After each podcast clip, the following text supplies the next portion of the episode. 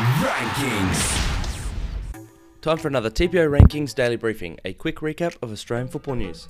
The FFA Cup quarterfinals kicked off on Wednesday night with two games. In the first, Melbourne City hosted Western Sydney Wanderers, but it was the visitors who looked the better side in the first half, going into the break 2 0 up with goals from Riera and Bonevacia. Melbourne City pulled one back courtesy of a great strike from Riley McGree, but that's where the score stayed, and Western Sydney Wanderers will now move on to the semi finals. In the other game, Victorian NPL Grand Finalists Avondale FC took on number one ranked side in the country, Sydney FC.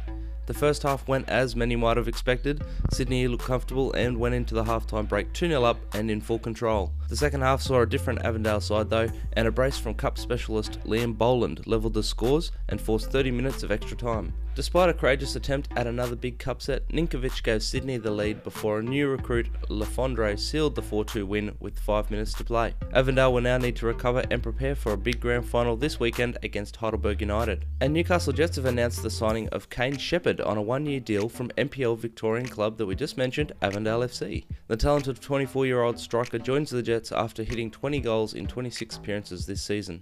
Sheppard also guided Avondale to the FFA Cup 2018 quarterfinals that we spoke about, finding the back of the net in 4 1 victories over Marconi Stallions and Devonport City. That's all your news for today. We'll catch you tomorrow.